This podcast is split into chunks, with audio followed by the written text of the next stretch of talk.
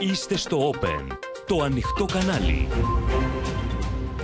Καλησπέρα σας κυρίες και κύριοι, είμαι ο Γιάννης Παπαδόπουλος και ξεκινά το κεντρικό δελτίο ειδήσεων. Αντεπίθεση των Ουκρανών σε όλα τα μέτωπα, μένονται οι μάχες γύρω από το Κίεβο. Χτυπήθηκε πυρηνικός αντιδραστήρας στο Χάρκοβο. Κόλαση στη Λβίβ μετά τη διπλή πυραυλική επίθεση σε βιομηχανική περιοχή. Το Κρεμλίνο δεν φαίνεται διατεθειμένο να επιτρέψει ανθρωπιστικούς διαδρόμους στη Μαριούπολη, λένε ρωσικά μέσα. Αποστάσεις μακρόν από τον Biden που χαρακτήρισε χασάπι τον Πούτιν. Έκτακτη σύσκεψη αύριο στο Μαξίμου για την επάρκεια και τις τιμές των τροφίμων.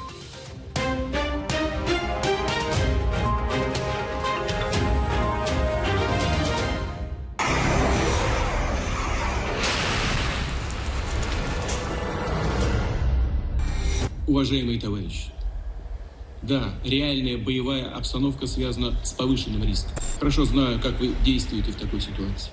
В высшей степени мужественно и профессионально. Умело, решительно и бесстрашно. Проявляя личный героизм, грамотно, четко решаете все поставленные сложнейшие задачи.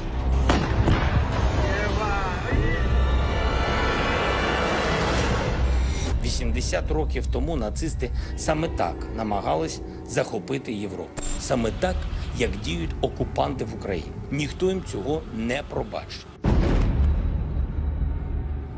Vladimir Putin's aggression have cut you, the Russian people, off from the rest of the world and is taking Russia back to the 19th century. This is not who you are. For God's sake, this man cannot remain in power.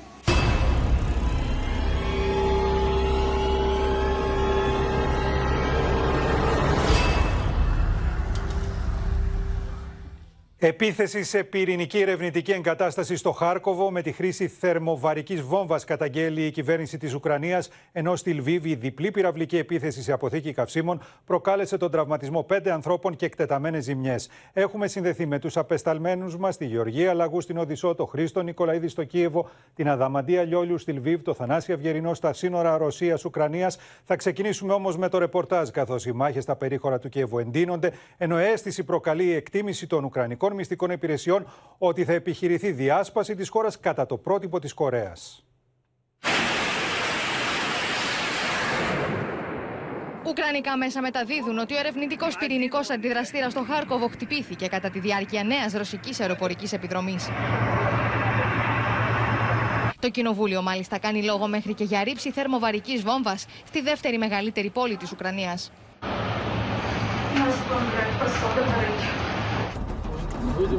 Да, блядь, надо выйти. Я же работаю. Да как нахуй?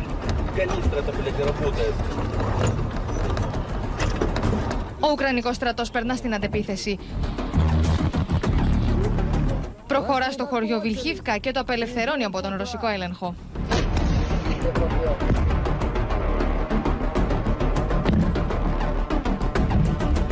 The trains are also used as shelters. You can see people are staying overnight inside the trains. Переможемо. У нас є тільки два виходи, як то кажуть. Ми переможемо або Путін програє.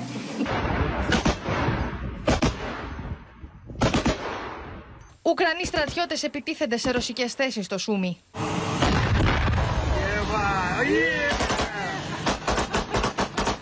Στείνουν ενέδρες και καταφέρνουν πλήγματα. Ο ρωσικός στρατός απαντάει με εκτοξευτές πυράβλων από σιδηροδρομικό σταθμό της περιοχής.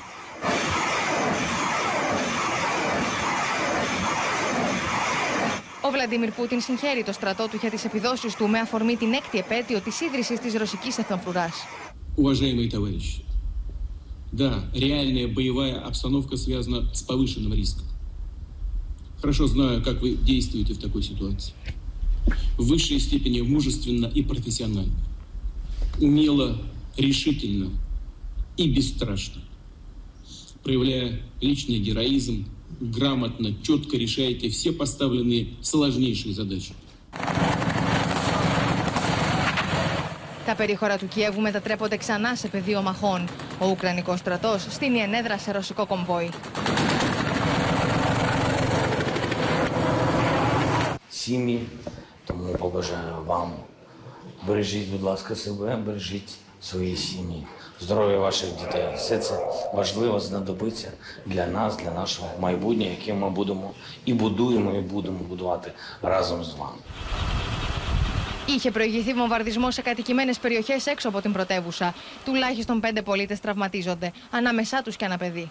Дома немає, розбомбили. Це вони тут три сім'ї жили. А так, не можу. Я навіть не можу вам нічого сказати. будівлі прості, невеличкі, там одноповерхові, двохповерхові. Явно, що тут нічого немає і нікого немає, ні зброї, ні. Це взагалі якийсь капець. Порозносили все, що тільки можна. Также высокоточным оружием большой дальности морского базирования уничтожен склад ракет к зенитно-ракетным комплексам С-300 и БУК в населенном пункте Плесецкое в 30 километрах юго-западнее города Киев. За сутки оперативно-тактической и армейской авиации поражены 67 военных объектов Украины. Από το στόχαστρο των ρωσικών βομβαρδισμών δεν γλίτωσε το Λβίβ. Λίγη ώρα μετά τι πρώτε βόμβε που έπληξαν αποθήκε πυρομαχικών, σήμερα τα ξημερώματα πυράβλου δέχτηκαν αποθήκε καυσίμων.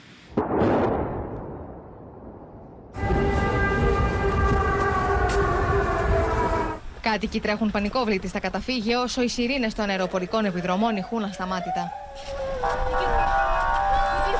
Я думаю, що сьогоднішніми ударами агресор передає вітання президенту Байдену, який зараз знаходиться в Польщі, а Львів це 70 кілометрів біля, біля Польщі. І я думаю, що весь світ повинен зрозуміти, що загроза є надзвичайно серйозною. Και όλα αυτά όσο η αυτοποκαλούμενη λαϊκή δημοκρατία του Λουγκάνσκ ανακοινώνει τη διεξαγωγή δημοψηφίσματο άμεσα προκειμένου να αποφασιστεί η ένταξή τη στη Ρωσία. Я думаю, что в ближайшее время на территории республики будет э, проведен референдум, на котором народ выскажет свое абсолютное, э, реализует свое абсолютное конституционное право и выскажет свое мнение э, по поводу вступления в Российскую Федерацию. Я абсолютно уверен в том, что это именно так и будет. Η απάντηση έρχεται άμεσα από τον αρχηγό των Ουκρανικών Μυστικών Υπηρεσιών. Ο Κυρίλο Πουντάνοφ εκτιμά ότι σύντομα θα ξεκινήσει ανταρτοπόλεμο στον Ντομπά, με στόχο η Ουκρανία να διαχωριστεί στο πρότυπο τη Βόρεια και τη Νότια Κορέα. Με τον Χρήστο Νικολαίδη θα ξεκινήσουμε τις συνδέσεις μας, καθώς από τη μία βλέπουμε ότι μένονται οι μάχες στα περίχωρα, από την άλλη όμως ε, μαθαίνουμε, Χρήστο, ότι οι Ουκρανικές δυνάμεις έχουν αρχίσει να αποθούν τις ε, ρωσικές στρατιωτικές δυνάμεις, οι οποίες οπισθοχωρούν με βάση τα όσα ανακοινώνουν οι Ουκρανοί. Αυτή είναι η εικόνα, Γιάννη, κυρίες και κύριοι, που μας δίνουν οι επιτελείς του, επιτε... του, γενικού... του Γενικού Στρατηγείου της ε, Ουκρανίας, που ισχυρίζονται ότι σε όλα τα μέτωπα έχει αρχίσει από σήμερα το πρωί μία αντεπίθεση η οποία ουσιαστικά έχει σαν σκοπό να περιορίσει τις επιθετικές κινήσεις των Ρώσων. Αυτές οι αντεπιθέσεις αυτή τη στιγμή εντοπίζονται τόσο στην περιοχή του Χαρκόβου, εκεί όπου πραγματικά ε, μένονται σκληρότατες μάχες, όπως επίσης και στο Σούμι, μια πόλη η οποία διαρκώς αλλάζει χέρια, αλλά και στη Μαριούπολη, όπως επίσης και στα περίχωρα του Κιέβου. Σύμφωνα με τους Ουκρανούς αξιωματικούς, αυτή η αντεπίθεση γίνεται σε όλη της την έκταση με πάρα πολύ καλά αποτελέσματα τουλάχιστον επί του παρόντος.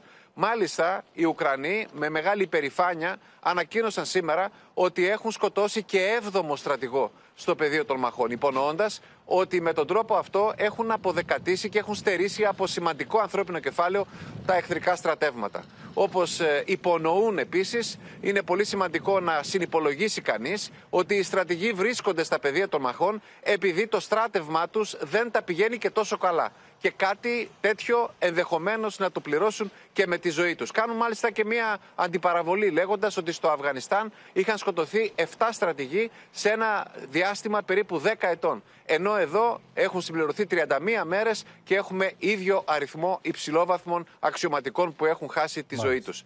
Επίσης, αυτό το οποίο μας τονίζουν από την πλευρά τους οι Ουκρανοί αξιωματούχοι είναι ότι αυτό το οποίο βλέπουν από τις ρωσικές κινήσεις, ιδίως μετά την ανακοίνωση για τερματισμό της πρώτης φάσης των επιχειρήσεων, είναι μια προσπάθεια των Ρώσων να αποκόψουν το ανατολικό τμήμα της χώρας και αφού καταφέρουν να πάρουν τη Μαριούπολη, να εγκλωβίσουν ένα σημαντικό αριθμό Ουκρανικών στρατευμάτων, αλλά και να κόψουν ε, τη χώρα στα δύο, κρατώντας ένα κομμάτι ε, για, το, για να το χρησιμοποιήσουν ε, σε μελλοντικά τους ε, σχέδια και για να το βάλουν ακριβώς στο, κο- στο κομμάτι της διαπραγμάτευσης.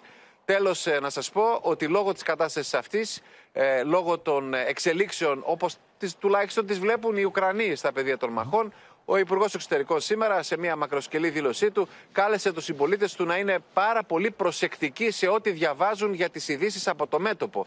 Γιατί, όπως είπε χαρακτηριστικά, επειδή τα πάμε πολύ καλά στα πεδία των μαχών, θα δείτε μέσα στις επόμενες ημέρες να διασπείρονται διάφορα Μάλιστα. fake news. Οπότε προσέχετε τι θα διαβάζετε και τι γνωστός- θα πιστεύετε, είπε χαρακτηριστικά ο κύριος Κουλέμπα. Ο γνωστός πόλεμος της προπαγάνδας που είναι σε πλήρη και παράλληλη εξέλιξη με τις πολεμικές επιχειρήσεις. Ευχαριστούμε τον Χρήστο Νικολαίδη και θα εστιάσουμε τώρα στη Μαριούπολη, όπου 100.000 άμαχοι παραμένουν στη μαρτυρική πόλη και πληρώνουν βαρύ φόρο αίματος, καθώς οι μάχες εντείνονται για τον έλεγχο του στρατηγικής σημασίας λιμανιού. Ο Δήμαρχος κάνει λόγο για ανθρωπιστική καταστροφή και καταγγέλει ότι 20 με 30.000 κάτοικοι έχουν απομακρυνθεί, έχουν εκτοπιστεί βία στη Ρωσία. Πάντως η πόλη πλέον μοιάζει με ένα τεράστιο νεκροταφείο με αυτοσχέδιους τάφους όπως θα δείτε παντού. Άγριες μάχες στη Μαριούπολη ανάμεσα σε ρωσικές και ουκρανικές δυνάμεις και στη μέση περισσότεροι από 100.000 άμαχοι που πληρώνουν βαρύ φόρο αίματος.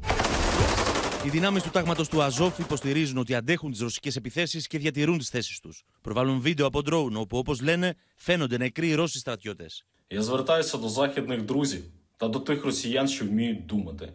Ми воюємо з військовими злочинцями, які щодня вбивають сотні жителів України. Тими, хто вбив тисячі жінок і дітей у місті Маріуполь. Ми воюємо з тими, хто збив малазійський Боїнг, з тими, хто відібрав Крим та частину Донецької і Луганської області. Οι Ρώσοι συνεχώ επεκτείνονται μέσα στην πόλη και οι ρωσόφωνοι μαχητέ υποστηρίζουν ότι σε μία εβδομάδα η Μαριούπολη θα έχει πέσει ολοκληρωτικά στον έλεγχό του. Οι μαχητέ του τάγματο του Αζόφ, ωστόσο, αντιστέκονται. Υπολογίζονται σε πάνω από 7.000 μέσα στη Μαριούπολη και μαζί του επικοινώνησε ο Ουκρανό πρόεδρο. Я на постійному контакті з ними. Їхня рішучість, їх героїзм, стійкість вражають. Вдячний кожному з них, кожній з них. Хоча б відсоток їхньої хоробрості тим, хто вже 31 день думає, як же передати десяток другий літаків або танків. Το δράμα των αμάχων συνεχίζεται. Σύμφωνα με τον Δήμαρχο τη Μαριούπολη, 71.000 κάτοικοι έχουν απομακρυνθεί με ασφάλεια προ περιοχέ που ελέγχουν οι Ουκρανοί. Μόνο το Σάββατο στη Ζαπορίζια έφτασαν 4.000, ανάμεσά του 1.000 παιδιά. Όπω καταγγέλει ο Βαντίμ Μποϊτσένκο, ωστόσο, 20 με 30.000 κάτοικοι έχουν απομακρυνθεί βίαια από την περιοχή προ τη Ρωσία. Мы все это время абсолютно координируем работу муниципальной инфраструктуры, насколько это возможно. Находимся сегодня так, чтобы обеспечить, даже больно говорить, все, что мы можем. Сегодня самая главная наша задача – это спасти как можно больше мариупольцев. Η εικόνα από τη Μαριούπολη είναι αποκαρδιωτική. Μοιάζει σαν ένα τεράστιο νεκροταφείο ανθρώπων, υποδομών και αυτοκινήτων με αυτοσχέδιου τάφου παντού.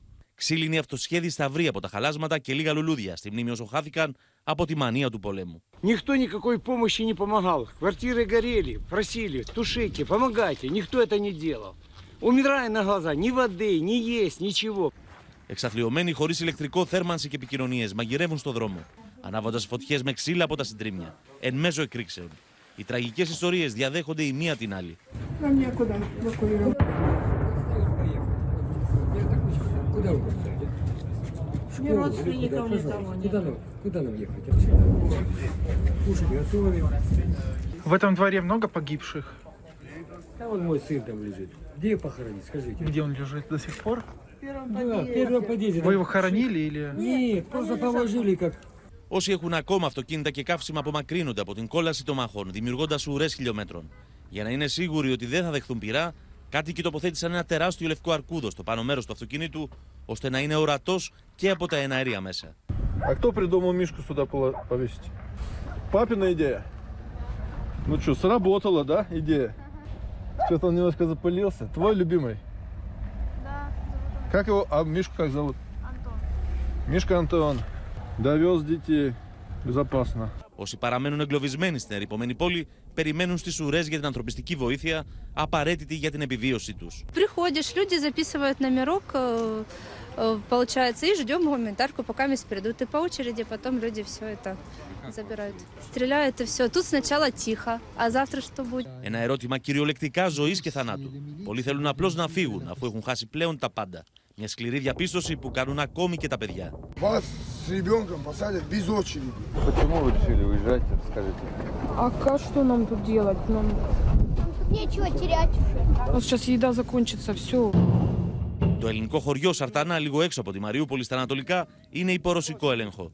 Είναι το χωριό που έχασαν τη ζωή του τουλάχιστον έξι ομογενεί κατά την έναρξη του πολέμου. Τότε αρκετοί κάτοικοι του χωριού απομακρύνθηκαν προ τη Μαριούπολη. Внучек моих не знаю, где три внучки у меня, без родителей. Отправили, они боялись, плакали, отправили, мы не знаем, где наши внучки. Страшно, понимаете? Οι Ουκρανικέ αρχέ καταγγέλουν ότι οι Ρώσοι στρατιώτε απομάκρυναν με τη βία γιατρού και ασθενεί από το υπόγειο νοσοκομείου τη Μαριούπολη. Όπω λένε, εκεί βρίσκονταν περίπου 700 άμαχοι. Μια συγκλονιστική μαρτυρία για την κόλαση της Μαριούπολης εξασφάλισε η Γεωργία Λαγού. Η γυναίκα που θα δείτε κατάφερε να αποδράσει από την πολύπαθη πόλη, σώζοντας μάλιστα και μία οικογένεια. Οι περιγραφές της σοκάρουν. I was scared, but um, I think people who had children was more afraid uh, because they have to think not about themselves, about their children, about their old parents uh, who ca- couldn't uh, leave Mariupol. I will feel safe when the last Russian soldiers leave Ukraine. We hear the um, Mariupols have um, many corpses in the streets. It's uh, true? Yes, it's true, and also uh, there are children corpses, and uh, I see like a- uh, I saw like a grandfather um, put in the ground his grandson. Uh, because uh, she, he, he died in his yacht um, after the art uh. Um, the 15th of March, the Green Corridor started, and uh, um, a lot of people on civilian car go away Mariupol, and uh, I uh, leave, uh, I um, go away the 16th of March, the next day of the Green Corridor started. Uh, we had a car, and we took uh, a family um, in our car, and um, mm, then it happened. Very horrible uh, situation because in the checkpoint a man with uh, automat uh, sh- shot uh, our car and um, 11 years girl uh, was wounded um, maybe you can see the CNN report about this girl. Um, she is okay now. She's in the Parisian hospital, um, but uh, she was wounded in my car. Είναι πραγματικά ανατριχιαστική η περιγραφή που έκανε. Πάμε στη Γεωργία Λαγού που εξασφάλισε αυτή τη συνέντευξη. Καταλάβαμε από όσα σου είπε η Γεωργία ότι τα περί ενός απέραντου νεκροταφείου για τη Μαριούπολη δεν είναι σχήμα λόγου, είναι η πραγματικότητα. Ακούσαμε να περιγράφει ε, παππούδες να θάβουν τα εγγόνια τους, ανθρώπους να κοίτονται δίπλα της στο δρόμο, αδιανόητα πράγματα.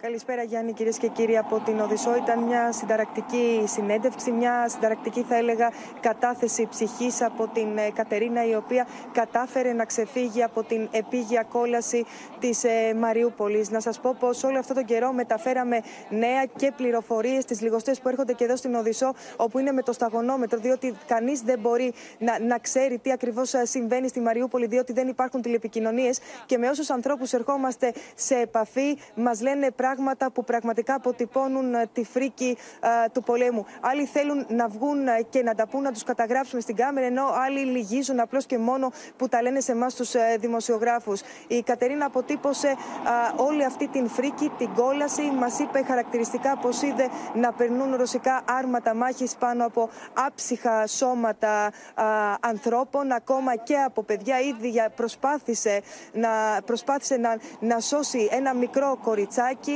Να σας πω πως ε, όλοι οι άνθρωποι οι οποίοι έρχονται εδώ στην Οδυσσό και τους συναντάμε από την ε, Μαριούπολη πραγματικά είναι παγωμένοι, μας μιλούν, ε, μας μιλούν και κοιτάζουν ε, στο κενό. Ε, την Θα ίδια κουβαλούν ώρα αυτό το βάρος συνεχίζονται όλοι οι τους στη ζωή, οδομαχίες. Γεωργία, είναι προφανές. Αυτό το τεράστιο Αυτό βάρος. το τραύμα. Αυτό το... Είναι άνθρωποι οι οποίοι δεν μπορούσαν να πιστέψουν και κάποιοι Γιάννη θα ήθελα να σου πω πως άργησαν να φύγουν γιατί δεν περίμεναν ποτέ πως θα γίνει όλο αυτό που συνέβη στην Μαριούπολη. Η Μαριούπολη έχει σβηστεί από το χάρτη όπως χαρακτηριστικά μας είπε και η Κατερίνα. Οι οδομαχίες συνεχίζονται μέχρι και αυτήν την ώρα. Να σας πω πως ακόμα στερεύουν τα τρόφιμα. Βλέπουμε τους ε, ανθρώπους να βρίσκονται στα συσίτια και να χάνουν επίσης να ψάχνουν τους συγγενείς τους. Την ίδια ώρα όμως όπως καταγγέλει και ο Δήμος της ε, Μαριούπολης 20 με 30 χιλιάδες ε, ναι. άμαχος πληθυσμός εγκατέλειψε την Μαριούπολη και όπως καταγγέλουν οι Ρώσοι τους οδήγησαν στη Ρωσία χωρίς να το γνωρίσουν. Ενώ την ίδια ώρα αγνοείται η τύχη Γιάννη των 700 ατόμων οι οποίοι είχαν βρει καταφύγιο στο υπόγειο του νοσοκομείου. Πρόκειται για ασθενείς, νοσηλευτικό προσωπικό, ιατρικό προσωπικό, αλλά και για κατοίκους που βρήκαν καταφύγιο στο υπόγειο του νοσοκομείου έτσι ώστε να ξεφύγουν. Ουσιαστικά, όπως καταγγέλει ο Δήμος, ε, βρίσκονται και είναι όμοιροι στα χέρια των ε, Ρώσων. Ενώ περνούν οι εβδομάδες και δεν έχουμε νέα ούτε για το Δημοτικό Θέατρο, αλλά ούτε για την Σχολή Καλών Τεχνών που είχαν βρει καταφύγιο 400 άτομα και τώρα σε αυτό τον μαύρο κατάλογο προστίθενται και τα 700 άτομα που ήταν μέσα στο θέατρο. Ενώ, όπως πληροφορηθήκαμε από την αντιπρόεδρο της Ουκρανικής ε, κυβέρνησης, σήμερα είχαν επιχειρήσει να, να κάνουν, να ανοίξουν δύο ανθρωπιστικούς διαδρόμους. Μέχρι αυτήν την ώρα δεν έχουμε νεότερα εάν μπόρεσαν ε, τα λεωφορεία τα οποία βρίσκονται στο Μπερντιάνσκ να προσεγγίσουν τη Μαριούπολη ή ιδιωτικά αυτοκίνητα όσοι μπορέσουν να εγκαταλείψουν και να φύγουν. Άλλη τραγωδία αυτή και επαναλαμβανόμενη με τους ανθρωπιστικούς διαδρόμους που ανοιγοκλίνουν, αλλά ο κόσμος παραμένει εγκλωβισμένος. Ευχαριστούμε, Γεωργία. Τώρα, κυρίες και κύριοι, τα ρωσικά στρατεύματα, είτε το πιστεύετε είτε όχι, δεν έχουν αποκρυπτογραφημένο σύστημα επικοινωνιών με αποτέλεσμα οι συνομιλίες και οι πληροφορίες μέσω αυτών να διαραίουν τόσο στους δυτικούς όσο και στους Ουκρανούς. Τουλάχιστον αυτό αποκαλύπτουν οι New York Times. Μάλιστα, οι Ουκρανοί υποστηρίζουν ότι έτσι κατάφεραν να σκοτώσουν και ένα Ρώσο στρατηγό. команде, по команде. Я тебе дал координаты. Συνομιλίε Ρώσων απολύτω εμπιστευτικέ για στρατιωτικού στόχου σε κοινή θέα. Через 10 минут начинает работать штурмовая авиация. Как понял прием? Снег 02, понял. Από τι πρώτε ημέρε του πολέμου, η Ουκρανία αλλά και αρκετέ υπηρεσίε σε χώρε τη Δύση κατάφεραν να εισχωρήσουν στο σύστημα επικοινωνία των Ρώσων. Όπω αποκάλυψαν οι New York Times, ο ρωσικό στρατό χρησιμοποίησε πολλέ περιπτώσει μη κρυπτογραφημένα μέσα επικοινωνία, επιλέγοντα δημόσια ραδιοκύματα.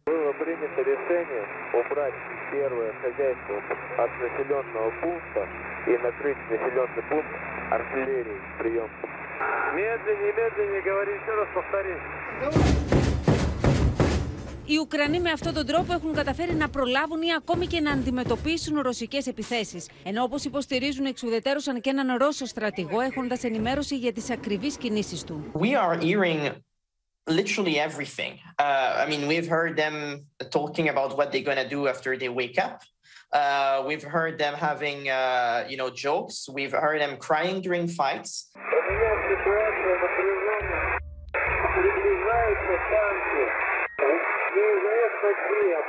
опознать не должен. Над районом висит дрон. С четырех сторон обстреливают из стрелкового оружия. Πέραν των Ουκρανών όμω, στην ίδια διαδικασία έχουν μπει και διάφορε εταιρείε διαχείριση πληροφοριών ασφαλεία, οι οποίε συγκεντρώνουν, αναλύουν και δημοσιεύουν ακόμη και στο διαδίκτυο συνομιλίε που θα έπρεπε να είναι απολύτω εμπιστευτικέ.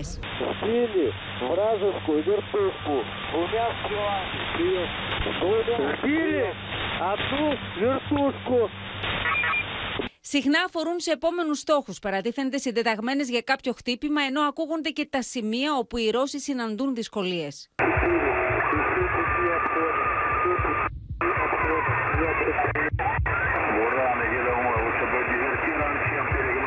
Η απορία που δημιουργείται σε διπλωμάτες στρατιωτικούς αλλά και σε όλα τα διεθνή μέσα ενημέρωσης εύλογη. You would expect the modern army to have encrypted communications, secure lines, that someone like you couldn't just uh, butt in and uh, have a listen. What's gone wrong here? Honestly, it's it's a great question. Uh, as you said, in 2022, you will imagine that the Russian army has equipments, encrypted communication, because it's the standard for a modern army. I think it's mainly a logistical issue that those units were sent on the, the ground without the proper equipment. Σε αυτό που έχουν καταλήξει στρατιωτικοί με εμπειρία είναι ότι έχουν γίνει σοβαρά λάθη στην προετοιμασία αυτή τη πολεμική επιχείρηση από πλευρά Ρωσία, γεγονό που τεκμέρεται και από τη μη ύπαρξη κρυπτογραφημένων επικοινωνιών. I've been listening to radio transmissions for, you know, 32 years. I've never heard anything like this. The whole thing sounds like amateur hour. Uh, they've clearly lost command and control.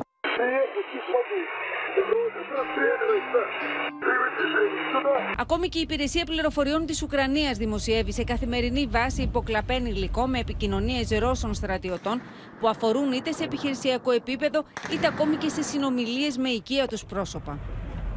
Τελικά φαίνεται ότι σε αυτό το πόλεμο καταρρύπτονται όλες οι σταθερές και ανατρέπονται όλα τα δεδομένα αν κρίνουμε από όσα είδαμε στο ρεπορτάζ σχετικά με το ότι δεν γίνονται κρυπτογραφημένα οι συνομιλίες των στρατιωτών και των στελεχών του ρωσικού στρατού. Πάμε όμως στην Αδαμαντία Λιόλιου για το χτύπημα αυτό στην πόλη Λβίβ που επίσης άλλαξε τα δεδομένα των στρατιωτικών επιχειρήσεων καθώς η Λβίβ είπαμε είναι στα σύνορα με την Πολωνία και το χτύπημα έγινε σαν ε, ένα αποχαιρετιστήριο σήμα προς τον ε, πρόεδρο Μπάιντεν, ο οποίος ετοιμαζόταν να φύγει λίγα χιλιόμετρα πιο εκεί από την Πολωνία για τις Ηνωμένες Πολιτείες.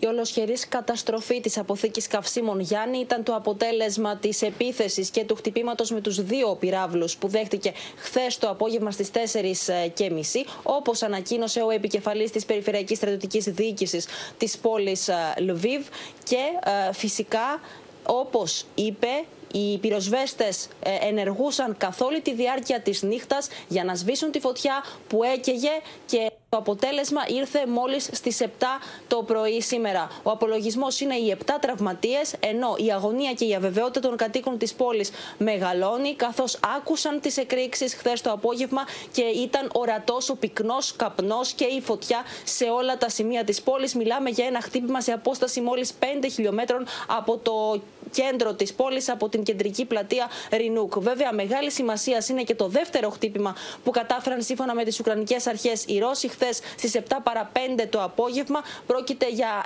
ένα ε, εργοστάσιο ε, που επισκεύαζε στρατιωτικά οχήματα, όπως έχουν ενημερώσει οι Ουκρανικές Αρχές. Αποτέλεσμα ήταν ολοσχερής καταστροφή επίσης των εγκαταστάσεων εκεί του εργοστασίου, με αποτέλεσμα μάλιστα ε, και να σπάσουν και να καταστραφούν παράθυρα σε σχολείο που βρισκόταν κοντά. Όπως είπε ο Δήμαρχος λοιπόν της περιοχής, καθώς οι περισσότερες στρατιωτικές υποδομές από τη Λβίβ έχουν αποχωρήσει ήδη από τις 24 Φεβρουαρίου, ο στόχος ε, των εχθρών τους, των Ρώσων, όπως λέει, είναι πλέον πολιτική ε, στόχη. Μάλιστα, σύμφωνα και με την ανακοίνωση από τους τοπικούς άρχοντες εδώ της περιοχής, οι πύραυλοι εκτοξεύτηκαν από την Μαύρη Θάλασσα όπως και από την Λευκορωσία. Βέβαια, συμπίπτει χρονικά τα συγκεκριμένα χτυπήματα με την επίσκεψη του Τζο Μπάιντεν, του Πρόεδρου της Αμερικής, στα σύνορα Ουκρανία-Πολωνία, σε απόσταση μόλις 70 χιλιόμετρων από την πόλη Λιβύβ. Χαρακτηριστική ήταν η δήλωση του Δημάρχου της περιοχής, ο οποίος είπε ότι πρόκειται για την καλημέρα λοιπόν των επιτιθέμενων προς τον Πρόεδρο της Αμερικής,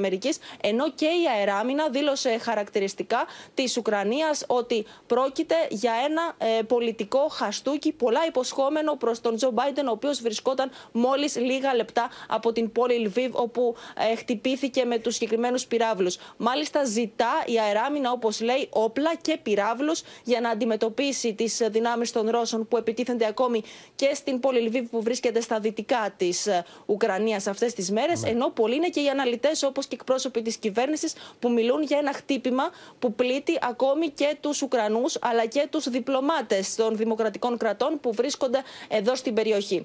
Ε, Τέλος, Γιάννη, θα πρέπει να αναφέρουμε ότι στα σύνορα Ουκρανία-Πολωνία φτάνει και ο Οικουμενικός Πατριάρχης Βαρθολομαίο μετά από πρόσκληση του Προέδρου της Δημοκρατίας της Πολωνίας, όπως και μετά από πρόσκληση του προκαθήμενου της Ορθόδοξης Εκκλησίας της Πολωνίας, μακαριότατου ε, Μητροπολίτη Βαρσοβίας Σάβα, προκειμένου να ενισχύσει με τον παρηγορητικό του λόγο τους πρόσφυγες που έχουν ξεριζωθεί λοιπόν από τη γενέτειρά τους και υποφέρουν όλες αυτές τις μέρες λόγω της φρίκης του πολέμου. Σε ευχαριστούμε, Αδαμαντία. Τώρα, κυρίε και κύριοι, θα πάμε δυτικά του Κιέβου, στην πόλη Μακάριβ, την οποία ο Ουκρανικό στρατό έχει ανακοινώσει πω έχει ανακαταλάβει από του Ρώσου. Εκεί λοιπόν ομάδε πολιτοφυλάκων χρησιμοποιούν, όπω θα δείτε, drones για να καταγράψουν τι θέσει και τι κινήσει των ρωσικών δυνάμεων. Το ρεπορτάζ του δικτύου Radio Free Europe καταγράφει τι επιχειρήσει αυτέ. Задачи у нас постоянно стоят одни и те же. Это ведение воздушной разведки, ведение в том числе агентурной разведки и корректировка артиллерийского огня, то есть выдача направлений на цели для поражения. К счастью, сейчас уже не первые дни, когда громили колонны с помощью дронов, сейчас мы уже делаем разведку для планирования наступательных операций, поэтому это очень сильно радует.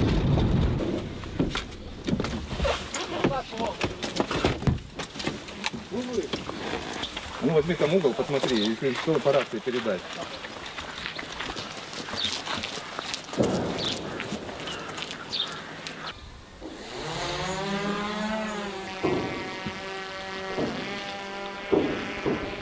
Шукаємо колону, яка нібито вийшла з одного населеного пункту йде до іншого.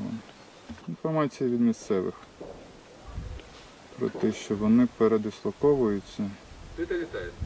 Це Андрій. Але ну, треба її чи то підтвердити, ну, чи навпаки.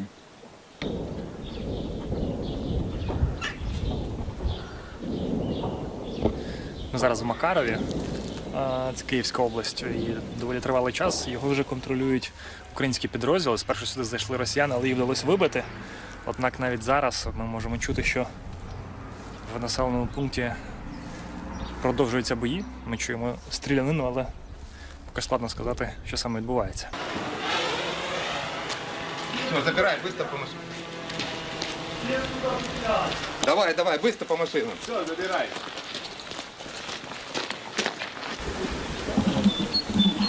Людей на вулицях в Макарові я не зустрів. Значить, Значна частина людей або ховається через постійні обстріли, або взагалі виїхала. Це не дивно. От ми зараз п'ятиповерхівці, де раніше жили люди. Однак одна з квартир, оскільки били, судячи з цього, крупними калібрами, все вигоріло довкола суцільне руйнування. Тут еще с самого начала войны, с третьего дня войны, со стороны белорусской границы заходила большая колонна. Они хотели сходу взять Киев. Ну, наша арта с нашей помощью, в том числе с помощью местных жителей, которые постоянно давали координаты, очень много им там навалило. В итоге вот эта колонна, просто остатки ее рассосалась там а, в районе Свериновки, Матыжина, Копылова, портят людям кровь, реально портят, и грабят, и убивают, и расстреливают людей. А, Там сидят, э, а, создали себе укрепрайоны, э, окружили Ма- Ма- Макаров с трех сторон, давят на Макаров, пытаются выбить наш, наших ребят из этого ключевого города. Вот э, мы сегодня были там, э, ты слышал, как там э, работает и стрелковая, и минометы, и грады. То есть там каждый день очень жарко, это наш маленький Мариуполь на западном направлении.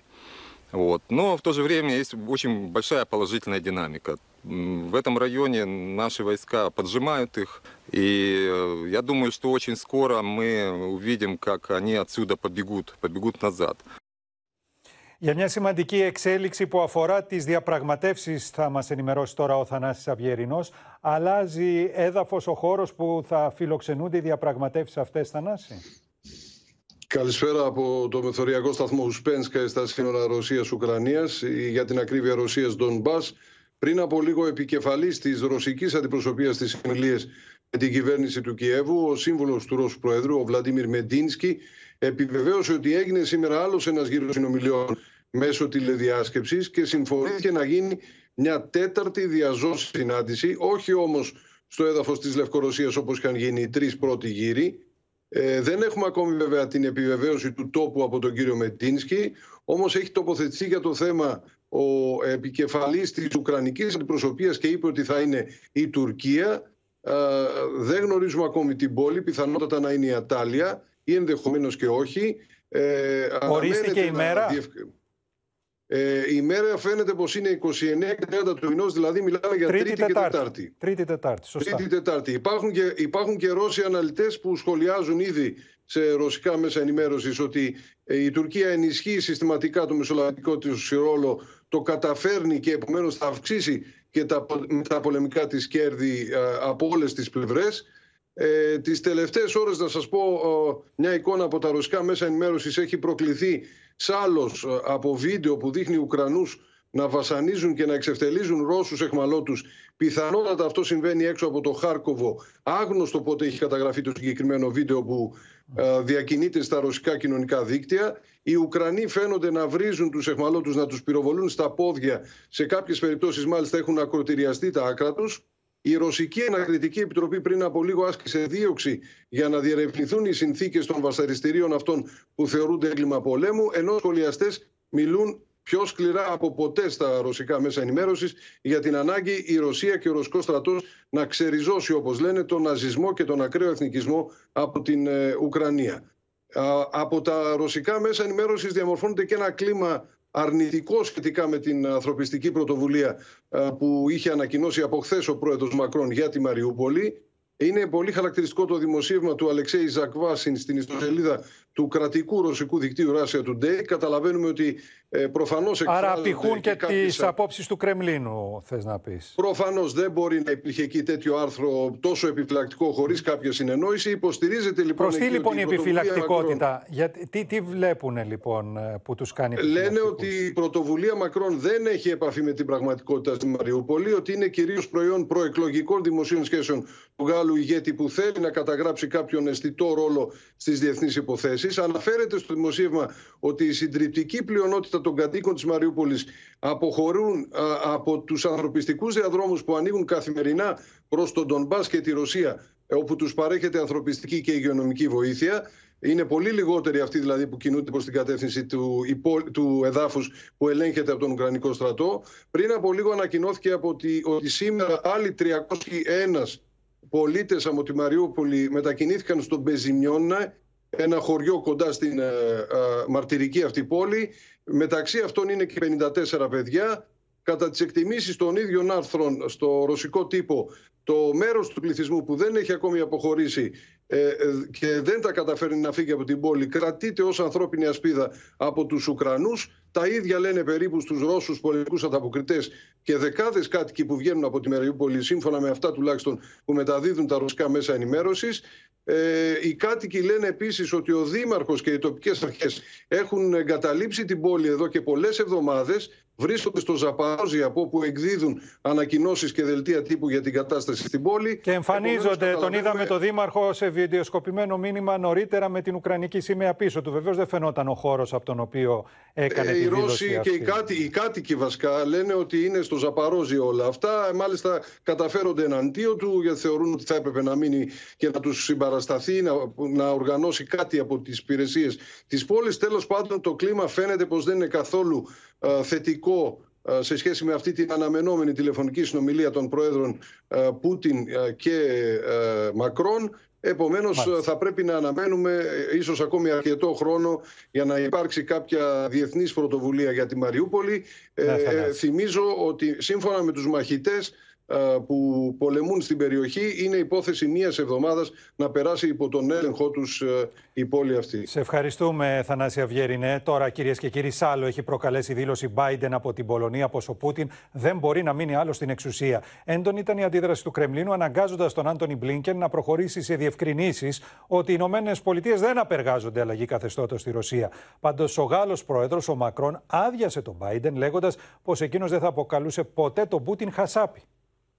Putin has the gall to say he's denazifying Ukraine. It's a lie.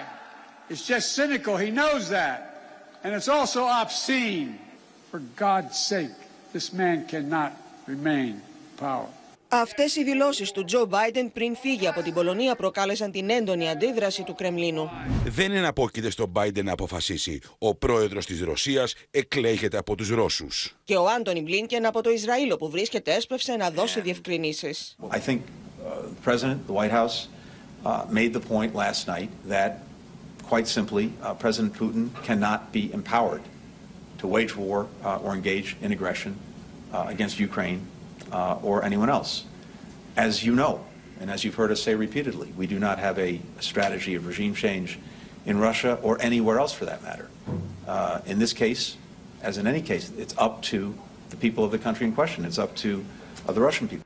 Ο Αμερικανός πρόεδρος πάντως τις τελευταίες ημέρες έχει προβεί σε μια σειρά λεκτικών επιθέσεων στο Βλαντίμιρ Πούτιν με αποκορύφωμα τη χθεσινή. Look at what he's done to these people. What does it make you think? He's a butcher. Σήμερα ο Εμμανουέλ Μακρόν άδειασε τον Αμερικανό πρόεδρο λέγοντας πως εκείνος δεν θα χρησιμοποιούσε ποτέ τέτοιους χαρακτηρισμούς. Je pense qu'il faut d'abord être factuel et ensuite, en effet, tout faire pour ne pas euh, que la situation dérape. Je n'utiliserai pas ce genre de propos parce que je continue de discuter avec le président Poutine. Parce que quel... Que voulons-nous faire collectivement Nous voulons arrêter la guerre que la Russie a lancée en Ukraine sans faire la guerre et sans escalade.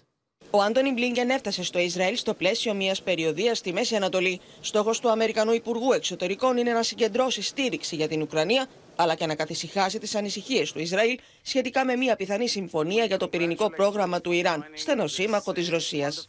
We are both committed, both determined that Iran will never acquire a nuclear weapon. Ο Βολοντίμιρ Ζελένσκι πάντως φάνηκε ενοχλημένος από τη διστακτικότητα της Δύσης να παίξει πιο ενεργό στρατιωτικό ρόλο στη στήριξη της Ουκρανίας. Наші представники, міністр закордонних справ та міністр оборони України зустрілися сьогодні в Польщі з колегами із Сполучених Штатів Америки.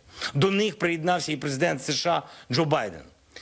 Як мені доповіли, переговори стосувалися, зокрема, і цих життєво важливих інтересів, про які я зазначив вище. Стосувалося того, що ми дійсно потребуємо, поки продовжується цей пінг-понг, хто і як повинен передати нам літаки та інші інструменти захисту. Πάντω, ο Ουκρανό Υπουργό Εξωτερικών Δμήτρο Κουλέμπα είπε στο γαλλικό πρακτορείο πω η Ουάσιγκτον διαβεβαίωσε το Κίεβο ότι οι Ηνωμένε Πολιτείε δεν έχουν αντίρρηση για τη μεταφορά πολωνικών μαχητικών αεροσκαφών στην Ουκρανία.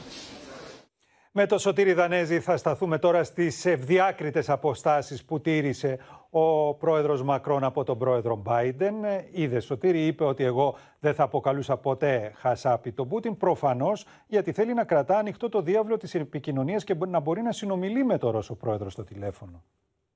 Και δεν είναι μόνο ο Εμμανουέλ Μακρόν, είναι ο Λευκοσίκος, ο Άντωνι Μπλίνκεν. Όλοι έσπευσαν να μαζέψουν τα σχόλια του Αμερικανού Προέδρου. Όπως και να το δει κανείς, Γιάννη, είναι δύσκολο να δικαιολογήσει τους χαρακτηρισμούς και αυτή την, ας το πούμε, ελεκφερία έκφρασης στον πολιτικό λόγο του Αμερικανού Προέδρου. Τέτοιου είδους εμπριστικά σχόλια δεν συνηθίζονται στη διπλωματική και πολιτική γλώσσα. Δεν είναι τυχαίο άλλωστε πως τόσο ο Λευκός Οίκος όσο και ο Αμερικανός Υπουργός Εξωτερικών ε, έτρεξαν να λειτουργήσουν πυροσβεστικά, ξεκαθαρίζοντας πως οι Ηνωμένες Πολιτείες δεν έχουν καμία στατική αλλαγή καθεστώτος στη Ρωσία ή οπουδήποτε αλλού. Αίσθηση όμως προκαλεί ο τρόπος που ο Μακρόν παίρνει αποστάσεις από τον Biden, επισημένοντας τον κίνδυνο επιδείνωση και κλιμάκωσης της έντασης στη σχέσης με τη Μόσχα. Δεν θα χρησιμοποιούσε αυτές τις λέξεις, αυτό είπε χαρακτηριστικά ο Γαλλό Πρόεδρος, τον είδαμε και στο ρεπορτάζ. Προσθέτει ότι πρέπει να γίνουν τα πάντα για να σταματήσει η κλιμάκωση της κατάστασης, αν υπάρχει ελπίδα να σταματήσει ο πόλεμος της Ρωσίας στην Ουκρανία. Ο Μακρόν καταβάλει λοιπόν προσπάθειες να κρατήσει ανοιχτό αυτό το κανάλι επικοινωνίας με τον Πούτιν. Σημειώνει πως καθήκον του είναι να συμβάλλει για την επίτευξη πρώτα της κατάπαυσης του πυρός και μετά της πλήρους αποχώρησης των ρωσικών στρατευμάτων, αλλά με την Πιο ρεαλιστικό μέσα. ακούγεται πάντως αυτό, έτσι. Έτσι είναι. Τώρα, κάποιος θα σκεφτεί ότι η σχέση Biden-Macron δεν είναι και ανέφελη μέχρι σήμερα και η στάση του Γάλλου Προέδρου ε, αποτελεί ίσως συνέχεια αυτής της εντός εισαγωγικών προβληματικής επικοινωνίας. Ναι. Θυμίζουμε ότι η κρίση των, την κρίση των υποβρυχίων μετά τον τροπλισμό του Κολοσιαίου Συμβολέου για την πώληση γαλλικών υποβρυχίων στην Αυστραλία τον περασμένο Σεπτέμβρη ε, ήταν που έβαλε στον πάγο τις γαλλο-αμερικανικές σχέσεις, με το Παρίσι να κάνει λόγο για πισόπλατη μαχαιριά. Ο Μακρόν τότε είχε ανακαλέσει τον προσβευτή της Γαλλίας από την Ουάσιγκτον. Έκανε μια εβδομάδα να μιλήσει στον Biden. Χρειάστηκε η συνάντηση των δύο ανδρών στη Ρώμη για να λυθεί, αν λύθηκε ποτέ, εκείνη η παρεξήγηση. Και βέβαια, Πολλοί θυμούνται σήμερα και τις πρώτες ρογμές στις Αμερικανο-Γαλλικές σχέσεις το 2003, την περίοδο του πολέμου στο Ιράκ. Δύο δεκαετίες λοιπόν αργότερα, κάποιοι βλέπουν στο βάθος των συμμαχικών σχέσεων στις απέναντι πλευρές του Ατλαντικού ότι υποβόσκουν ουσιαστικές διαιρέσεις και διαφορές.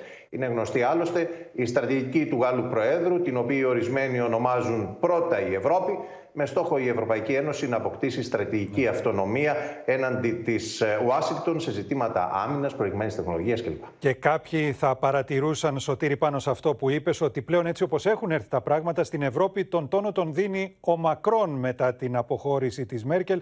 Επομένως δεν εκφράζει μόνο τη γαλλική δημοκρατία, δίνει τον τόνο συνολικά για τη στάση της Ευρώπης. Ευχαριστούμε και ε, ένα από τα μελήματα του Προέδρου Μακρόν είναι και αυτή, όπως ακούσαμε, οι ανθρωπιστικοί διάδρομοι που πρέπει επιτέλους να διανοιγούν στην Μαριούπολη για να μπορέσουν να φύγουν οι άνθρωποι οι οποίοι είναι εγκλωβισμένοι εκεί. Η Δέσποινα Βλεπάκη έχει νεότερα για αυτή την ε, πρωτοβουλία. Δέσποινα.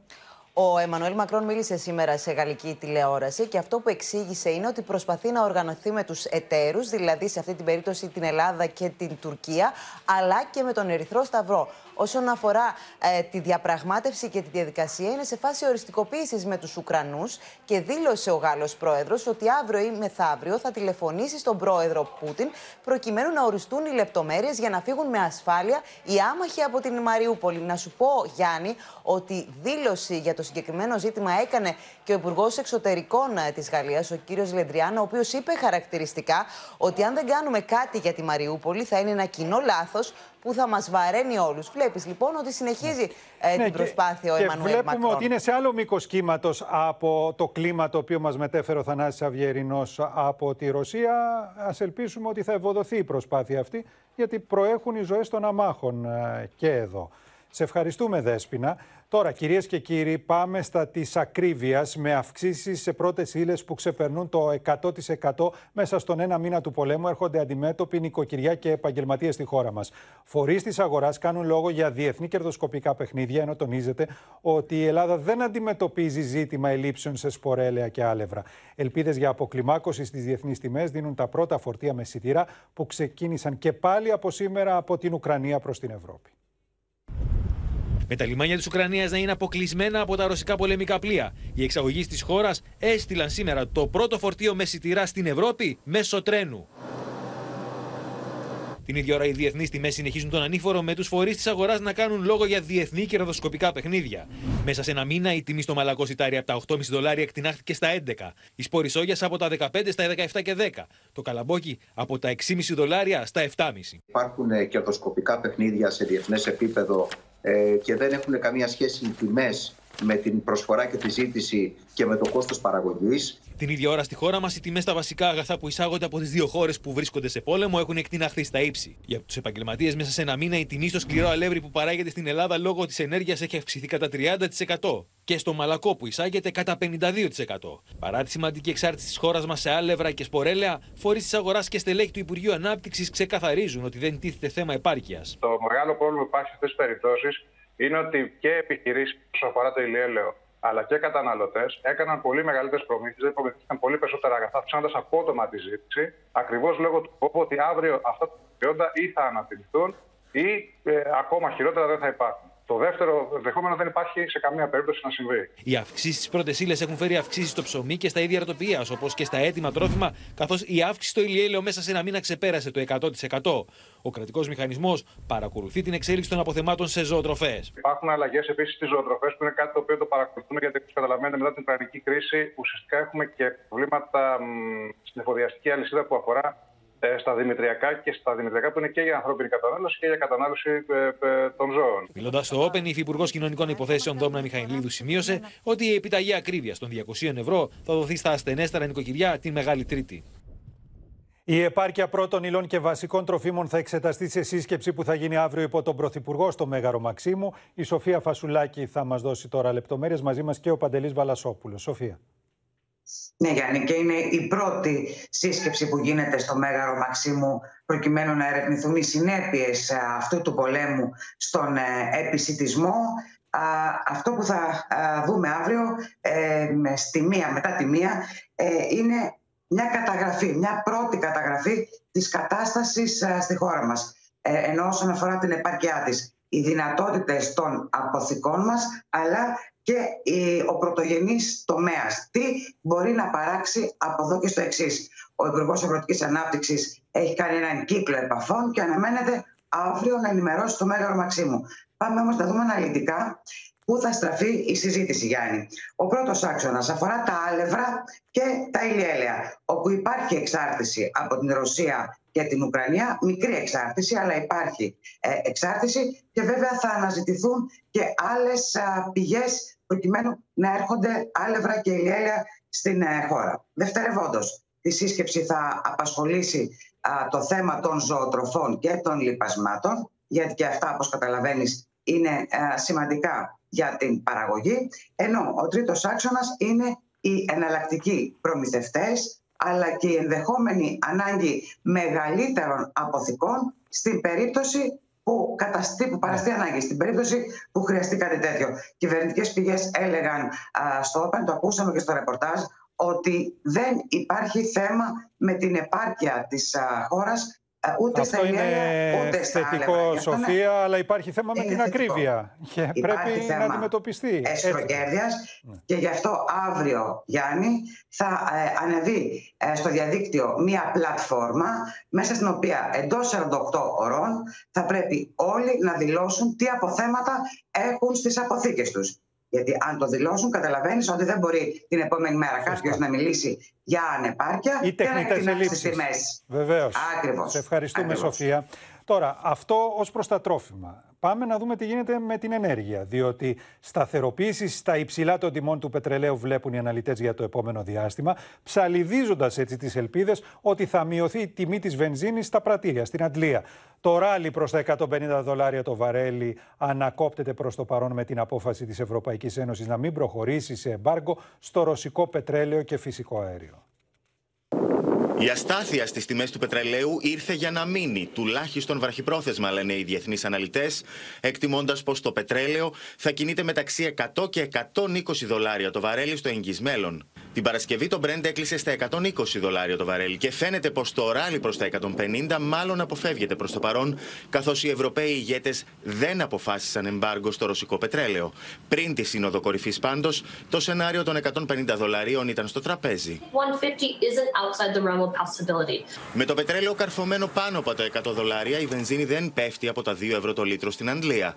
Η μέση τιμή σε όλη την Ελλάδα διαμορφώνεται στα 2,044 ευρώ το λίτρο.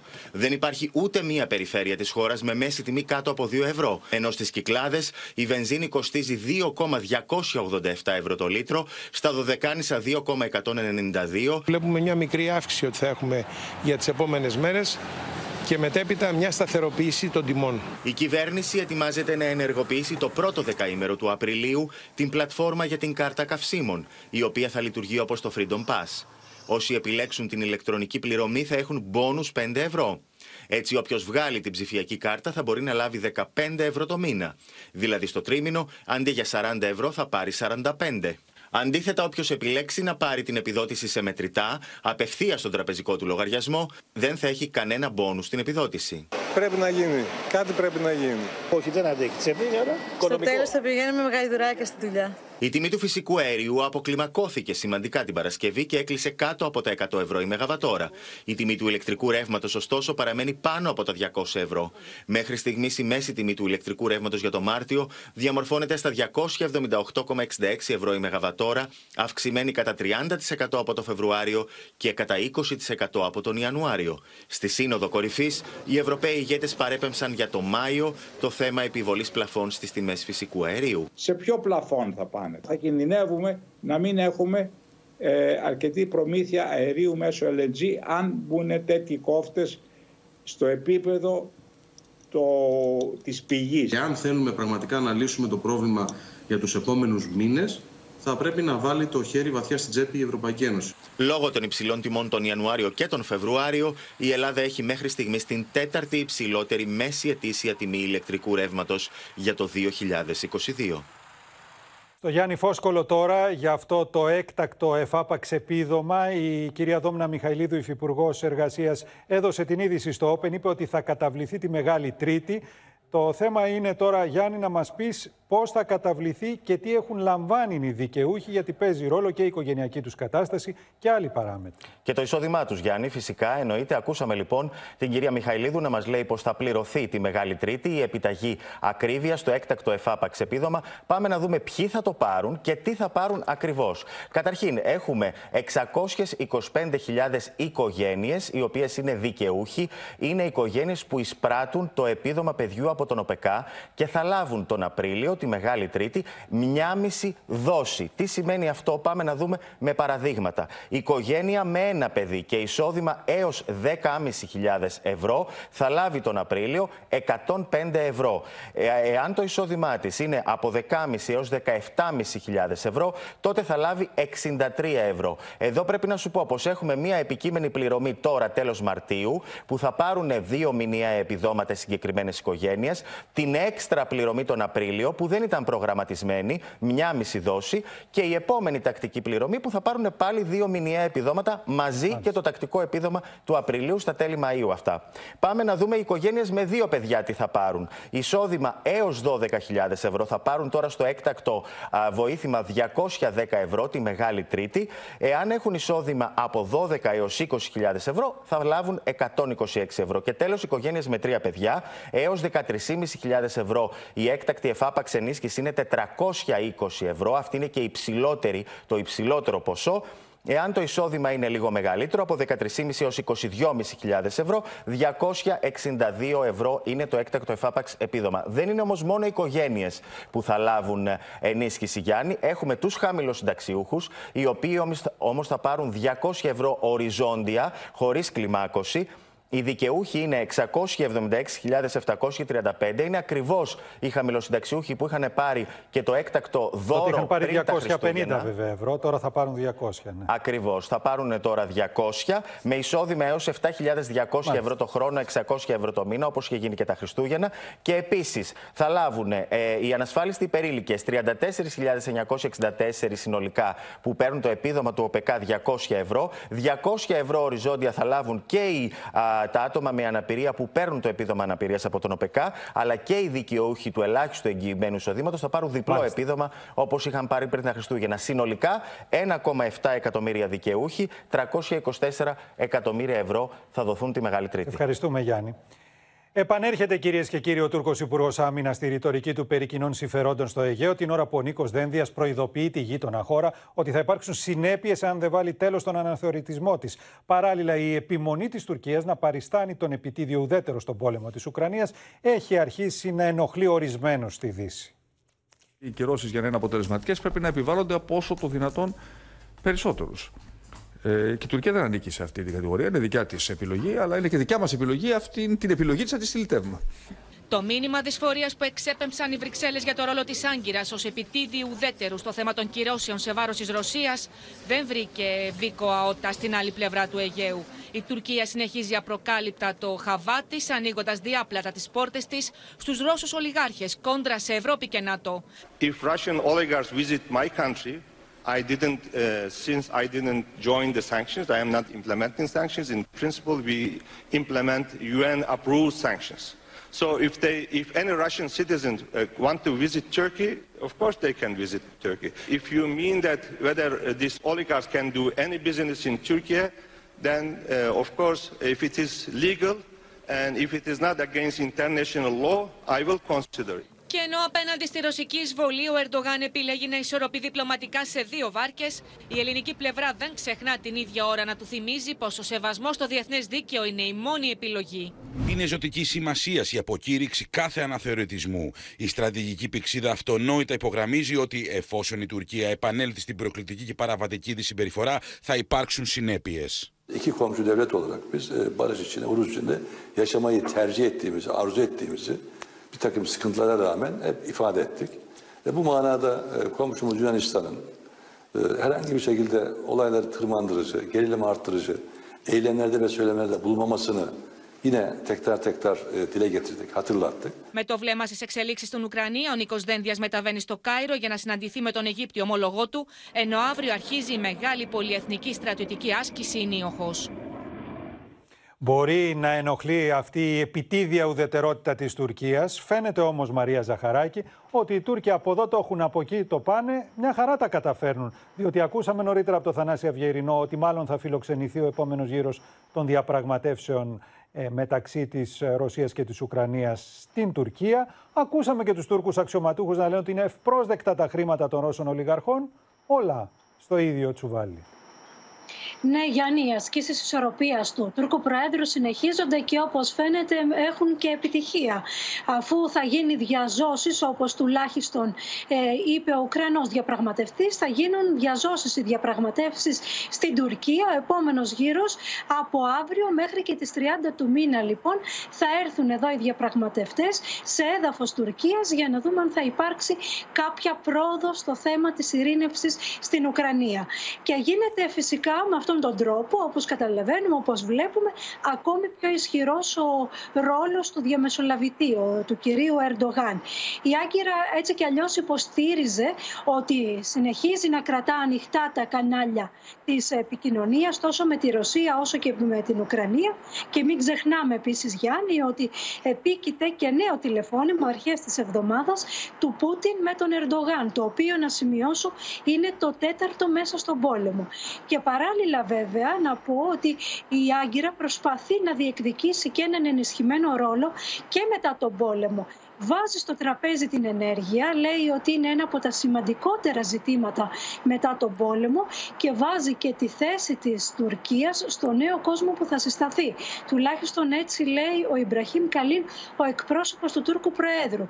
Και πώς το κάνει αυτό, δηλαδή αυτήν την εξισορροπιστική στάση θα λέγαμε, ρίχνει για δέλεαρ στη Δύση ότι θα αγοράσει από συμμάχους αυτή τη φορά, δηλαδή από Γαλλία και Ιταλία και άλλο αντιευρωπορικό σύστημα, το Eurosam, για να αποφύγει έτσι και τις πιέσεις για εφαρμογή Λέει σε όλους αυτό που θέλουν να ακούσουν και στους δυτικούς αυτό που θέλουν να ακούσουν και Πολύ στους Ρώσους εκείνο που επιθυμούν. Μάλιστα.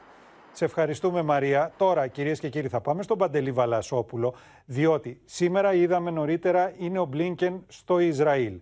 Η Τουρκία προσπαθεί να αναπτύξει τη σχέση της με το Ισραήλ με τις ευλογίες των Αμερικανών. Δεν κρυβόμαστε από αυτού, είναι ολοφάνερο. Και έρχεται η Γερμανία, η οποία λέει ότι θέλει να αγοράσει από το Ισραήλ το αντιαεροπορικό σύστημα το οποίο θα την προστατεύσει από τυχόν πυρηνική επίθεση της Ρωσίας.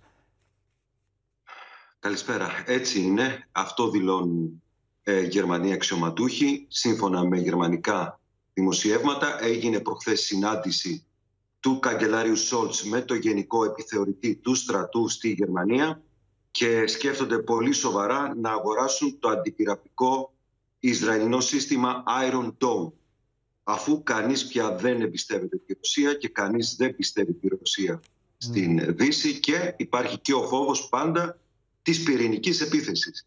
Το αντιπυραυλικό σύστημα Iron Dome προστατέψει, θα προστατεύει τις γερμανικές πόλεις από ένα πυρηνικό χτύπημα της Ρωσίας. Το Iron Dome έχει δοκιμαστεί στο Ισραήλ. Όπως λένε τα δημοσιεύματα, η Γερμανία θα πάρει τρία ραντάρ τα οποία θα καλύπτουν όλη τη γερμανική επικράτεια αλλά και τις χώρες της Βαλτικής και την Πολωνία. Σε περίπτωση που ανοιχνευτεί πυραυλική απειλή κατά της Γερμανίας θα εκτοξεύονται πύραυλοι Iron 3 Ισραηλινής κατασκευής και θα τους ανακαιτήσουν.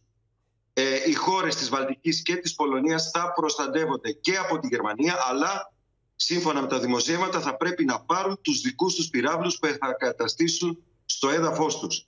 Το κόστος της αγοράς είναι στα 2 δισεκατομμύρια ευρώ, τρία ραντάρ, επιχειρησιακό κέντρο και πύραυλοι.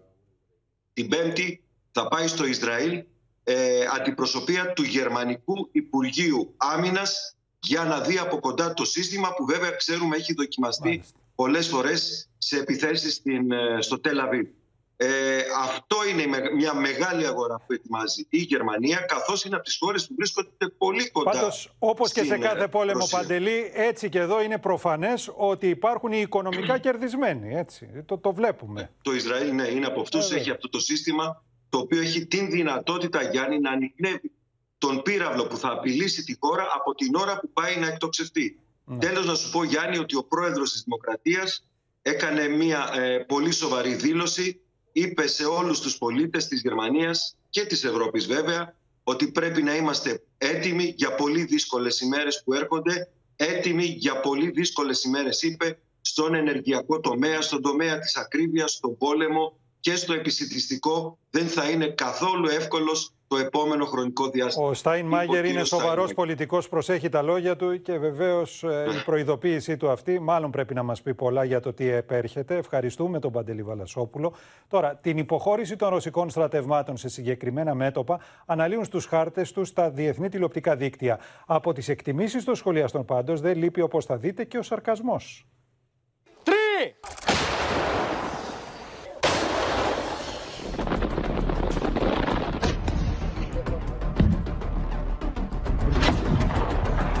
Τρί! ώρα που η Μόσχα βρίσκεται στην εξέλιξη της δεύτερης φάσης της εισβολής της στην Ουκρανία, το οποίο σημαίνει ότι στρέφει την προσοχή της στην περιοχή του Ντομπά, το Sky News αναλύει την πορεία της μάχης αλλά και την υπαναχώρηση των ρωσικών στρατευμάτων. Story the last couple of days is uh, Ukrainian counterattacks. They're, they're really doing very well. So they're counterattacking in the northeast and the northwest of Kiev.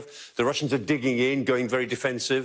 The Russians are being pushed back a bit from Mykolaiv. The Ukrainians are keeping them away from the, from the city, which is the gateway to Odessa, which must be the main strategic objective. And the Ukrainians say they think they'll retake Kherson, which is the only city of the Russians, significant city the Russians have really got. That may be a bit of a, a stretch, actually, but we'll see. The, the Ukrainians are very confident.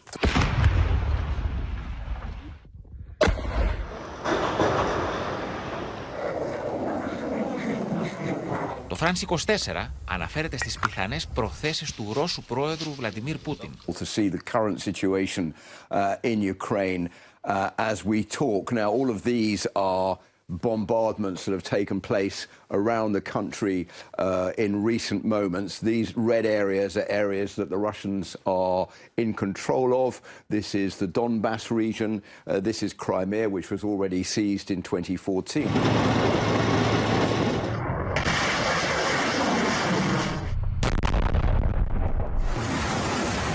Ο δημοσιογράφος του France 24 αναφέρεται με έναν ηρωνικό, σαρκαστικό τρόπο στο Ρώσο πρόεδρο Βλαντιμίρ Πούτιν, αλλά και στη φιλοδοξία του να ξανακάνει μεγάλη τη Ρωσία. Now, Vladimir Putin has put this as being the culminating point of his career. He wanted to recreate uh, the Russian Empire, to recreate the grandeur of Russia, see himself going down in history as Vladimir the Great.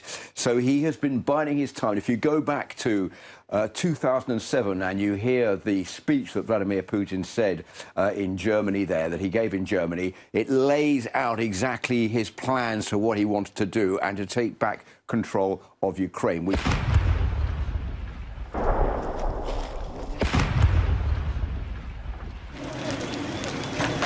Όλοι οι ειδικοί και οι στρατιωτικοί αναλυτές πάντως αναρωτιούνται για το αν ο Πούτιν υπαναχωρεί παραδεχόμενος έμεσα πια την ήττα ή αν προσπαθεί με αυτόν τον τρόπο να κάνει κάποιον ελιγμό στην πορεία της μάχης. Ένας 27χρονο από την Νορβηγία κάνει πράξη τον εθελοντισμό στην Ουκρανία. Με ένα στενοφόρο μεταφέρει τραυματίες από τις πληττόμενες πόλεις στην Πολωνία. Κάθε πρωί λοιπόν ξεκινά από τα σύνορα και προσπαθεί να εξυπηρετήσει όσο γίνεται περισσότερους ανθρώπους. Ραγίζει η καρδιά του, λέει στην Αδαμαντία Λιόλιο, αλλά κάθε στιγμή αξίζει.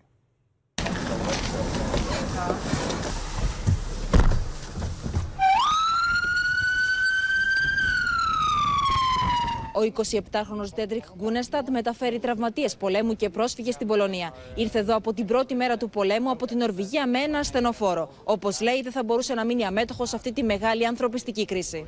These days I am driving in Ukraine uh, with uh, the ambul ambulances and we are uh, supplying the hospitals with medications, with medical equipment, everything they need. And then we are driving patients and refugees back to Poland or to other cities. Do you remember a um, shocking story of a person that you picked up these days? Oh, there's so many of them, but uh, we um, we have had a couple of cases where um, uh, the families are being separated, and I think that's the most difficult because they already have uh, a crazy story running away from Kiev, from Kharkiv, from Mariupol. Uh, and they're coming to Lviv to, to seek refugees and, uh, and go to Poland. So to see the families splitting up, uh, the, the fathers and husbands are going to war and the children and women are staying, it makes my heart break.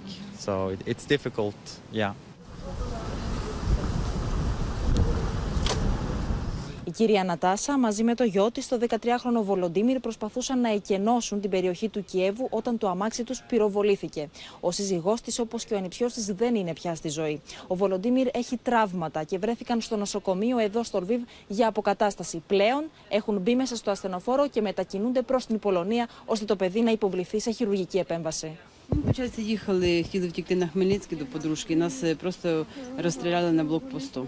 Чоловіка вбили, племянника вбили, мальчику 6 років. А сестра його і племянниця, з ними все добре. Мало, вже трошки він після нього, е, йому пробило, виходить, цю сторону на лиці прострелили, і в нього щелепа поломана, ніс був поломаний.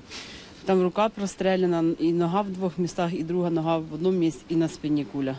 Там було дві, одну витягнули, одна ще залишилася. Максим, боевик. Ну, зараз все хорошо. Ничего не болит. Ну, зараз все хорошо. Ну, дивитесь, щоб закінчилася ця війна, і вернутися назад в Київ і там жити, як, як, жи- як жив нормально. Ну, до, то- до цієї всієї війни.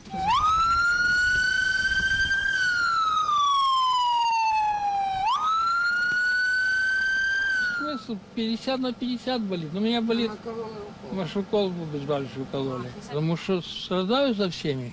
Много людей, много знакомых, все поразжались, все, никто, никто не отвечает. Только вы Говорить вообще, ну, наши семьи порвало все, да, наши все знакомые поразили. Ну, это словами это не передать, и я не понимаю, за что нам это все. It's really important for me to help, and I had the opportunity and I had the time. And instead of sitting home, I wanted to do something, so I came here to use my time. There is one moment uh, every day uh, when we pick up patients or refugees at the border. When we come to the border, uh, people are getting a little excited, even though they're sad, uh, and running away from bombs. You see a little smile on their faces because they know soon we are safe. And when we cross the border, they are so happy, and it makes it worth it.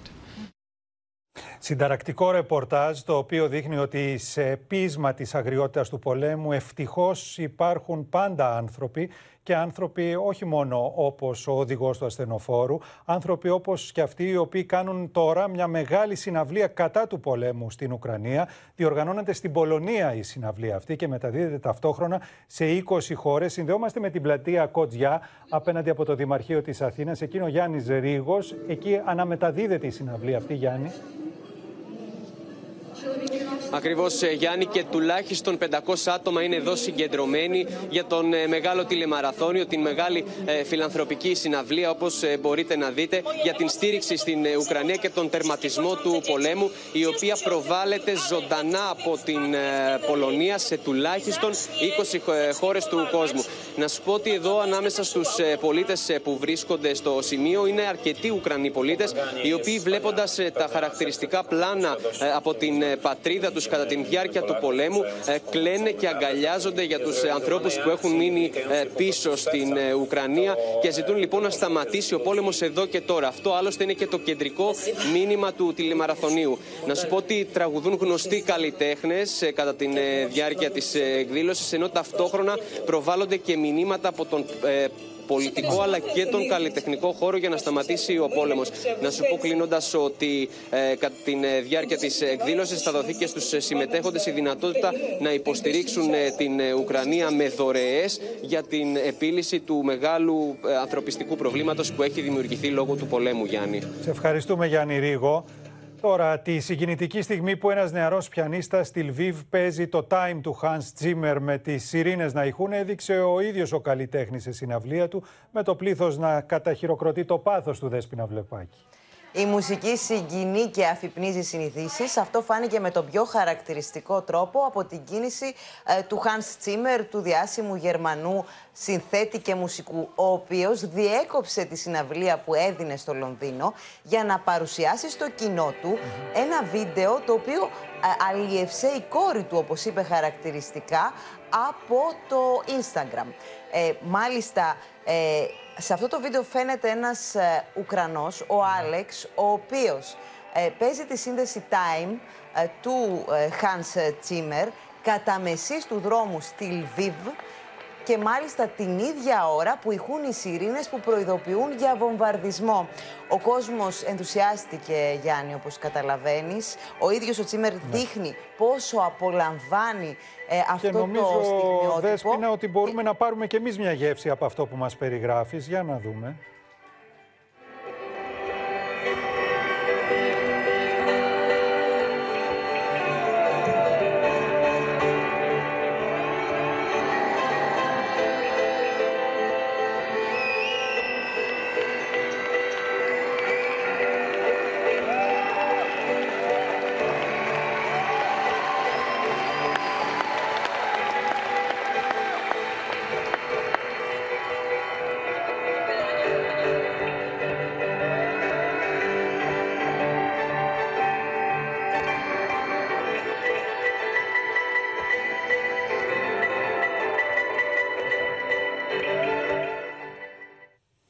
Επιστρέφουμε τώρα στα δικά μας. Μπορεί τα ημερήσια κρούσματα του κορονοϊού να παραμένουν σε υψηλά επίπεδα, όμως τις επόμενες ημέρες αναμένονται αποφάσεις για περαιτέρω χαλάρωση των περιορισμών με ορίζοντα αρχικά το Πάσχα, αμέσως μετά όμως το καλοκαίρι. Αρκετοί επιστήμονες εμφανίζονται πάντως επιφυλακτικοί, καθώς οι εισαγωγές στα νοσοκομεία παραμένουν σταθερά πάνω από 400 καθημερινά. Μέσα στις επόμενες ημέρες θα τεθεί επιτάπητος η περαιτέρω χαλάρωση των μέτρων και ενώ τα ημερήσια κρούσματα κορονοϊού παραμένουν σε υψηλά επίπεδα σε όλη τη χώρα. Δεν μας έχει ξεχάσει καθόλου. Δυστυχώς η, η εικόνα είναι ίδια, κυρία Μαυραγάνη. Είναι πολύ θάνατη, πολύ μεγάλη διασπορά. Βλέπετε, ε, διασπορά η οποία συνεχίζεται και δεν ξέρω αν έχουμε φτάσει στο αποκορύφωμα. Ο οδικός χάρτης, τον οποίο καταρτίζουν τα μέλη της Επιτροπής των Ειδικών του Υπουργείου Υγείας, θα έχει ορίζοντα το καλοκαίρι, οπότε και αναμένεται να έχουν καταργηθεί όλοι οι περιορισμοί. Η αρχή θα γίνει με την κατάργηση του πιστοποιητικού εμβολιασμού για την είσοδο πελατών σε λιανεμπόριο και εστίαση, ενώ σε δεύτερη φάση θα γίνει προαιρετική η χρήση της μάσκας, με εξαίρεση τα νοσοκομεία και τα μέσα μαζικής μεταφοράς. Δεν μπορώ να προκαταλάβω εγώ την, την απόφαση της Επιτροπής, ωστόσο θεωρώ λογικό με τα επιδημιολογικά στοιχεία ότι αυτά τα πράγματα ότι γενικά θα πρέπει να αναστραφούν. Υπάρχει μια γενική, γενική αποκλιμάκωση. Το λογικό είναι οποιοδήποτε μέτρο υπάρχει να αναστραφεί μέχρι ε, μέχρι βέβαια το σημείο που δεν υπάρχει ε, πίεση στο σύστημα υγείας. Όλα τα μέτρα πάντως θα παραμείνουν στο τραπέζι και η κατάσταση θα επαναξιολογηθεί προς το τέλος του καλοκαιριού ανάλογα με την εξέλιξη της πανδημίας και την πίεση στο σύστημα υγείας, καθώς αρκετοί επιστήμονες εκφράζουν φόβο για να ζωπήρωση το φθινόπωρο. Κατά έναν τρόπο εκβιάζουμε την κανονικότητα. Δηλαδή θέλουμε σώνει και καλά να μπούμε σε μια κανονικότητα ενώ δεν υπάρχει και δεν υφίσταται. Ήδη πάντως στις τέσσερις τελευταίες ημέρες οι εισαγωγές στα νοσοκομεία παραμένουν σταθερά πάνω από 400 σε καθημερινή βάση. Μήνυμα στη συναυλία που όπως σας είπαμε γίνεται αυτή την ώρα στην Πολωνία και αναμεταδίδεται σε όλο τον κόσμο. Απίφθινε ανάμεσα σε άλλους ξένους ηγέτες και ο Κυριάκος Μητσοτάκης. Η Σοφία Φασουλάκη θα μας ενημερώσει για το περιεχόμενο του μηνύματος του Έλληνα Πρωθυπουργού. Ναι Γιάννη, με τον Πρωθυπουργό. Ε, ναι Γιάννη καλησπέρα και πάλι με τον Πρωθυπουργό να αναφέρει ότι ο πόνος των Ουκρανών είναι βαθύτατα προσωπική υπόθεση. Η Μαριούπολη που πολιορκείται είναι μια πόλη, είναι το σπίτι μας, μια μεγάλη ελληνική κοινότητα που αριθμεί 150.000 άτομα. Η βοήθεια προς τον Ουκρανικό λαό δεν είναι ζήτημα επιλογής για τους Έλληνες, είναι ζήτημα ανάγκης, είναι ζήτημα αρχής. Γι' αυτό το λόγο, όπως είπε ο Κυριάκος Μητσοτάκης, θα συνεχίσουμε να στέλνουμε ανθρωπιστική βοήθεια στην Ουκρανία, να βοηθάμε τα παιδιά στα ελληνικά νοσοκομεία. Έχουμε υποδεχτεί 15.000 Ουκρανούς πρόσφυγες, εκ των οποίων 5.000 είναι παιδιά. Η Ελλάδα είναι στο πλευρό σας, είπε πριν από λίγο στο μήνυμά του Πρωθυπουργός. Σε ευχαριστούμε Σοφία Φασουλάκη. Στο σημείο αυτό το κεντρικό δελτίο ειδήσεων του Open ολοκληρώθηκε. Ακολουθεί η πρόγνωση του καιρού με τον μετεωρολόγο μας Κλέαρχο Μαρουσάκη και αμέσως μετά η κομική σειρά «Σ' αγαπάω μένα αλλά». Μην χάσετε στις 9 και 4 την ξένη ταινία Ρόκι 3 με τον Σιλβέστερ Σταλόνε. Τα μέσα ανοιχτά ο Βασίλης Τσεκούρας και η Αλεξία Τασούλη θα είναι μαζί σας για να σας μεταδώσουν όλες τις νεότερες εξελίξεις από τον πόλεμο στην Ουκρανία. Σας ευχαριστούμε για την προσοχή σας. Καλό βράδυ και καλή εβδομάδα σε όλες και σε όλους.